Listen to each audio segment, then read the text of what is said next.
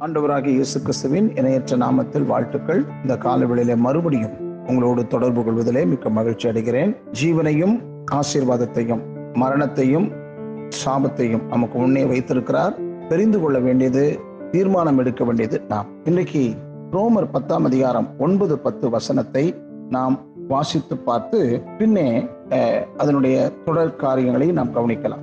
ரோமர் பத்தாம் அதிகாரத்தை நீங்கள் சற்று கூர்ந்து கவனிப்பீர்களானால் நாம் அறிக்கை செய்ய வேண்டிய முக்கியமான ஒன்றை அங்கு பவுல் ஞாபகப்படுத்துகிறதை நாம் பார்க்கலாம். என்னவென்றால் கர்த்தராகிய இயேசுவை நீ உன் வாயினாலே அறிக்கையிட்டு தேவன் அவரை மரித்தோரிலிருந்து எழுப்பினார் என்று உன் இருதயத்தில் விசுவாசித்தால் ரட்சிக்கப்படுவாய் நீதி உண்டாக இருதயத்திலே விசுவாசிக்கப்படும் ரட்சிப்புண்டாக வாயினாலே அறிக்கை பண்ணப்படும். கிறிஸ்துவின் பேரிலும் அவர் நமக்காக செய்த தியாகத்தின் பேரிலும் நமக்குள்ள இருக்கிற விசுவாசத்தை நாம் அறிக்கை செய்ய வேண்டும். ரோமர் பத்து ஒன்பது பத்தில் பவுல் கிறிஸ்துவின் தியாகத்தினால் கிடைக்கக்கூடிய பலன்களை பெற்றுக்கொள்வதற்கு இரண்டு முக்கிய நிபந்தனைகள் உள்ளன.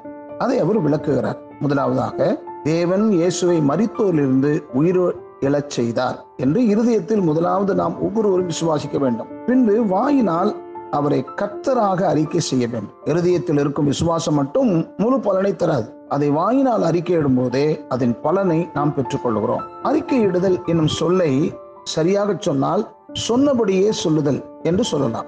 வேதத்தின் விசுவாசத்தின் அடிப்படையில் அறிக்கை என்பது தேவன் தமது வசனத்தில் ஏற்கனவே சொல்லியுள்ளதை நமது வாயினாலே மீண்டும் சொல்வதாகும். எபிரேயர் மூணு ஒன்னில் இயேசு நாம் அறிக்கை பண்ணுகிற பிரதான ஆசாரியன் என அழைக்கப்படுகிறார். அவரை பற்றிய வேதத்திற்கு அடுத்த சரியான அறிக்கையை நாம் செய்யும் போது நமக்காக அவர் ஆசாரிய ஊழியத்தை ஆற்றும்படி செய்கிறது. கிறிஸ்துவின் தியாகத்தின் பலன்களை பெறும்படி நாம் நமது அறிக்கையை திட்டவட்டமானதாகவும் சொந்தமானதாகவும் செய்ய வேண்டும். உதாரணமாக கர்த்தராகிய இயேசு கிறிஸ்துவே நீ தேவனுடைய குமாரன் என்று தேவனிடம் சொல்வதற்கு நீர் ஒருவரே வழி என்று நான் விசுவாசிக்கிறேன். என்னுடைய பாவங்களுக்காக நீர் சிறுவியிலே மறித்து மரணத்தின்று மீண்டும் உயிருடன் எழுந்தீர். என்பதை நாம் அறிக்கை செய்கிறோம். இரண்டாவது நம்முடைய முரட்டாட்டத்தையும் பாவங்களையும் குறித்து நாம் மனம் திரும்ப வேண்டும். நம்முடைய வாழ்வில் உள்ள சாபம் அநேக வெளிப்புற சக்திகளால் கடந்த தலைமுறைகளிலிருந்து தொடரும் சக்திகளால் கூட உண்டாகியிருக்கலாம் எனினும் உன் எல்லா பிரச்சனைகளுக்கான மூல காரணம் நம்மிலே தான் இருக்கிறது. அதுதான்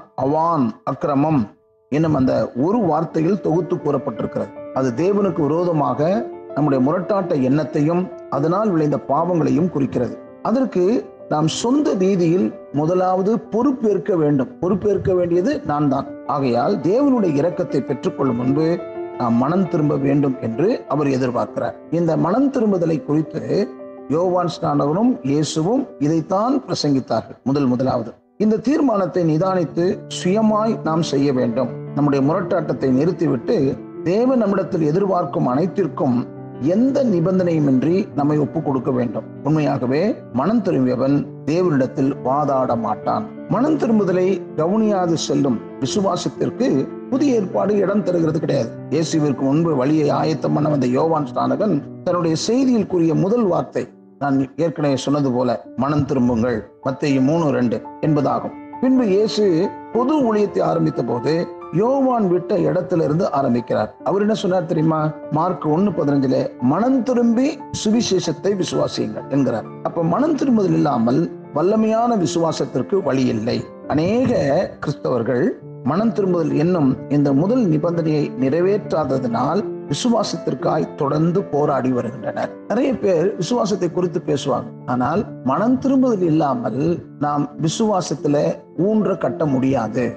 மினிஸ்ட்ரி அப்படின்னு சொல்லுவாங்க. விசுவாச ஊழியம். ஆனால் இதன் அடிப்படையே நாம் மனம் திரும்புதலின் தான் முதல் இருக்கிறது என்பதை நாம் புரிந்து கொள்ளலாம். அநேக கிறிஸ்தவர்கள் மனம் திரும்பும் என்னும் இந்த முதல் நிபந்தனையை நிறைவேற்றாதனால் விசுவாசத்திற்காக தொடர்ந்து அவர்கள் போராடி வருகிறதை பார்க்கலாம். இதன் காரணமாக அவர்கள் கிறிஸ்துவின் தியாகத்தின் முழு பலனையும் பெற்றுக்கொள்வதில்லை. தேவன் எதிர்பார்க்கும் மனம் திரும்புதலை வெளிப்படுத்துவதற்கான அறிக்கை இங்கே கொடுக்கப்பட்டிருக்கிறது. என்ன அறிக்கை தெரியுமா? நான் என் எல்லா பாவங்களையும் என் எல்லா முரட்டாட்டத்தையும் விட்டு விடுகிறேன் உம்மை என் கர்த்தராக ஏற்றுக்கொண்டு உமக்கு என்னை ஒப்பு கொடுக்கிறேன் இதுதான் அறிக்கை. முதலாவது நாம் பார்த்தது ஆரம்பத்திலிருந்து ரட்சிப்பு என்ற வார்த்தையிலிருந்து தான் நாம் கவனித்து வருகிறோம். இதை நாம் வாழ்விலை ஜீவனை பெற்றுக்கொள்வதற்கு வழிமுறைகளை நீங்கள் முதலாவது உணர்ந்து அதை நிறைவேற்றுங்கள்.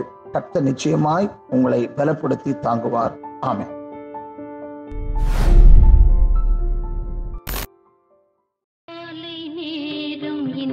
இன்ப கருணை